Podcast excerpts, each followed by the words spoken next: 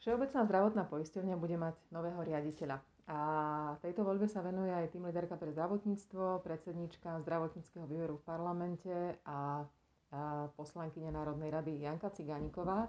Začneme, Janka, prosím ťa tým, prečo je také dôležité, kto je na čele Všeobecnej zdravotnej poisťovne.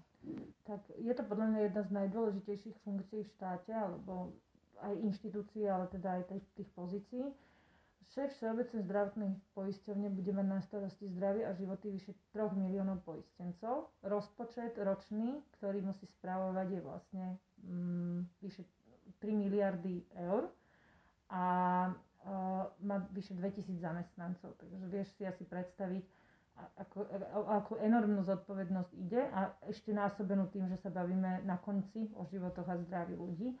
A je tu veľmi veľa príležitostí podľahnúť ľudským pokušeniam, pretože tu sa uzatvárajú zmluvy o zdravotnej starostlivosti, tu sa rozhoduje, kto koľko dostane zaplatené, tu treba ustať nejaký, ne, nejaké jednoducho tlaky lobistických skupín.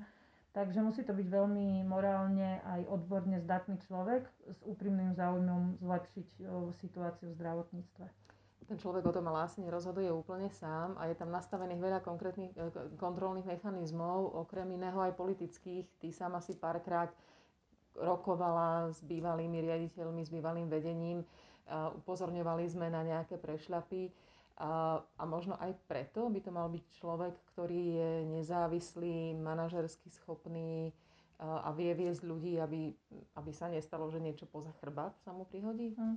Ja netrvám na tom, aby bol nezávislý, hovorím to na rovinu. Ja trvám na tom, aby výberové konanie bolo absolútne transparentné, v zmysle, že nech sa zverejní životopis, nech sa zverejní projekt, ktorý museli odozdať.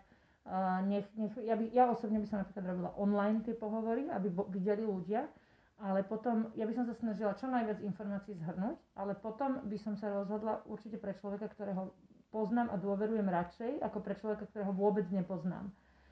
A samozrejme, tá transparentnosť je na to, aby aj tí ľudia videli, že tiež je to odborník, že to nie je niekto teraz, kto nevie, kde je sever, ale, ale teda ja na rovinu priznávam, že u mňa by mal tiež šancu človek, ktorý, ktorému dôverujem, pretože nakoniec ten minister ručí svojou stoličkou za to, ako bude konať uh, napríklad v tomto prípade šéf Všeobecky a my nemôžeme od neho chcieť, že nanominujeme mu tam hoci koho, lebo sme sa my tak rozhodli, ale potom, keď ten hoci kto niečo spraví, tak zodpovednosť má mať Mark Krajčí. Že? Čiže týmto chcem povedať, že ja veľmi podporujem transparentnosť, ale pre mňa to nie je, že rovná sa, že vyberem toho, kto, ne, kto vyjde akože na, na základe nejakých kritérií v nejakej tabulke ako najlepší, lebo ja považujem za úplne legitímny argument aj to, že toho, s týmto človekom mám dobré skúsenosti, dôverujem mu, a pre mňa je to úplne akože legitímny argument, len to, len to nesmie byť že ďalekým odstupom od nejakých ostatných kandidátov a tá transparentnosť núti k tomu, aby naozaj sme vyberali teda ľudí, ktorí sú kvalitní. Čiže takýto si... človek by to mal byť kvalitný a zároveň človek, ktorému minister dôveruje. Ty si si sama stanovila niekoľko kritérií, ktoré podľa teba majú títo kandidáti splňať. Skús ich tak skrátke zhrnúť. No áno, lebo ja sa priznám, že ja som bola teda do výberovej komisie nominovaná výborom a mala som byť ich očami, teda akože niekto nezávislý. A my sme tam mali Martina Barta, ktorý mne je teda veľmi blízky, aj, aj ľudský, aj teda v názoroch. A preto ja by som to nedokázala úplne, že od, ako odosobniť sa, to sa nedá, ja som príliš emotívny človek. A teda, no keď si v takejto situácii, čo ti pomôže? No Excel ti pomôže, lebo Excel je teda naozaj bez emócií tak som si urobila takú tabulečku, kde som vlastne vyhodnotila vzdelanie prax toho človeka, kde som rozdielovala pre, napríklad podľa mňa, keď vediete, vedieš nemocnicu, tak je dôležité mať teda ekonomické vzdelanie, manažerské vzdelanie, zdravotnícke, keď je to teda uh, zdravotná poisťovňa.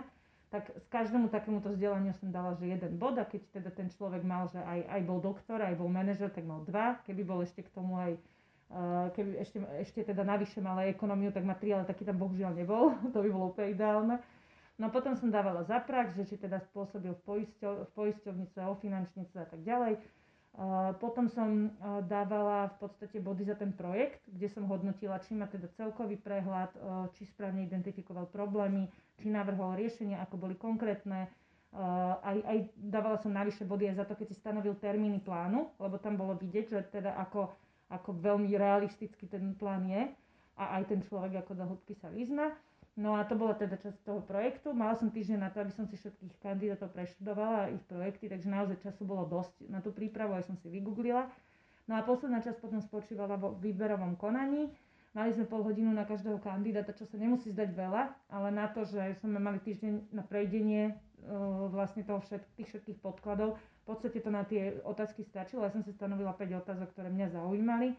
No a na základe toho som pridelovala body, zaujímalo ma rôzne veci, napríklad v prvom rade ma zaujímala transparentnosť a teda, že či je ten človek ochotný a súhlasí so zverejnením svojho mena aj napríklad svojho projektu ešte predtým, ako príde vyhodnotie, lebo je, je normálne, že sa potom, keď niekoho vybere ten minister, tak jeho projekt a jeho meno sa zverejní.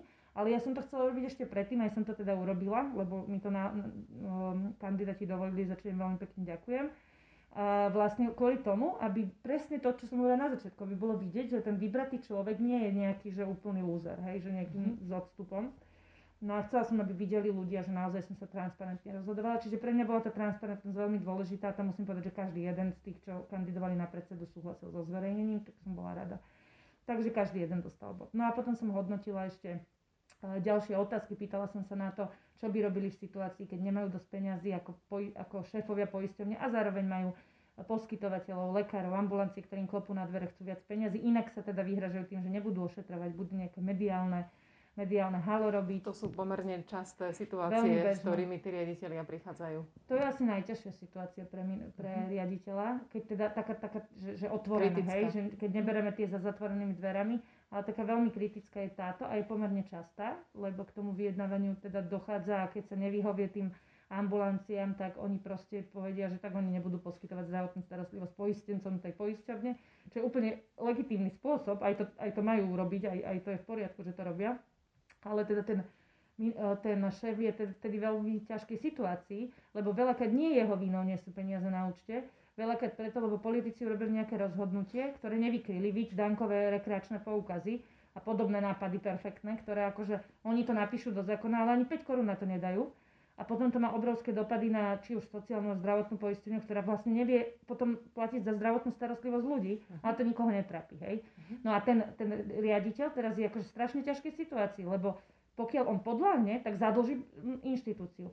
Pokiaľ nepodľahne, tak je pripraví ľudí o mhm. zdravotnú starostlivosť. No tak čo teraz budeš robiť? A preto pre mňa bolo veľmi dôležité, aby okrem toho, že povedia, že budú to diskutovať s poskytovateľmi a budú a natočia ruku ministerstvu, čo je pochopiteľné, hej, lebo však to je akcionár, že budú pýtať od akcionára viac peňazí, tak mne pre bolo veľmi dôležité, aby povedali, že budeme hľadať aj vnútorné zdroje.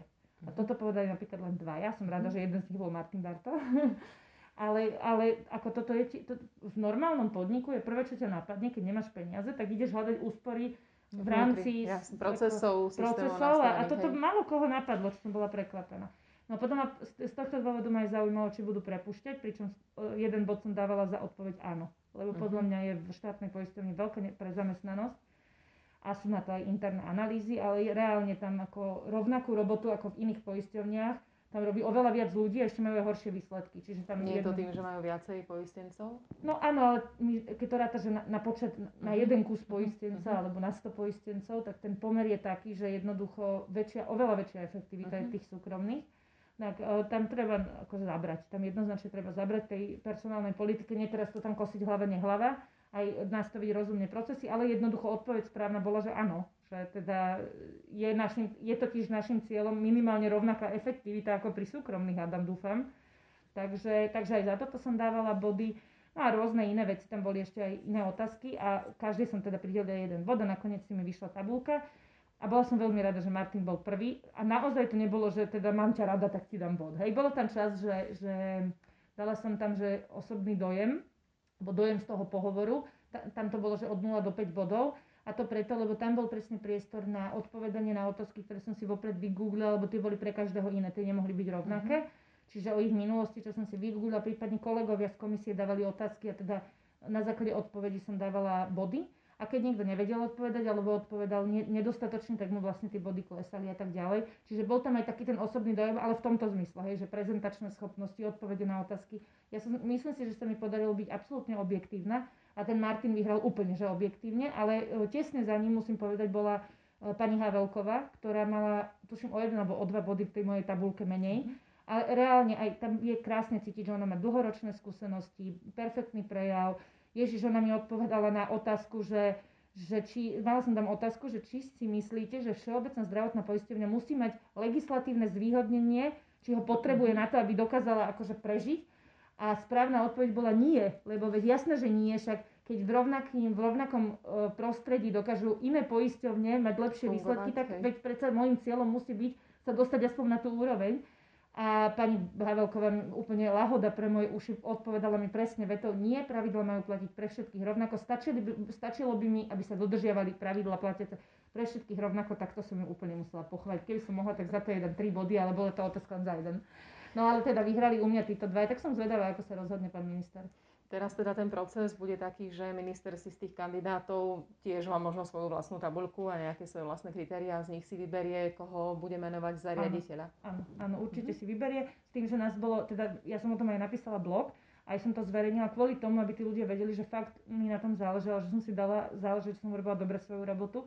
Z druhej stránky preto, lebo som si uvedomujem svoju zodpovednosť a viem, že Marek svojou stoličkou ručí, ručí za, toho, za toho človeka. Úprimne som mu chcela ako odporučiť toho najlepšieho, že chcela som mu pomôcť. A, eh, ale teraz je to už úplne na ňom a nás bolo v tej komisii 5 a každý mal iné odporúčania.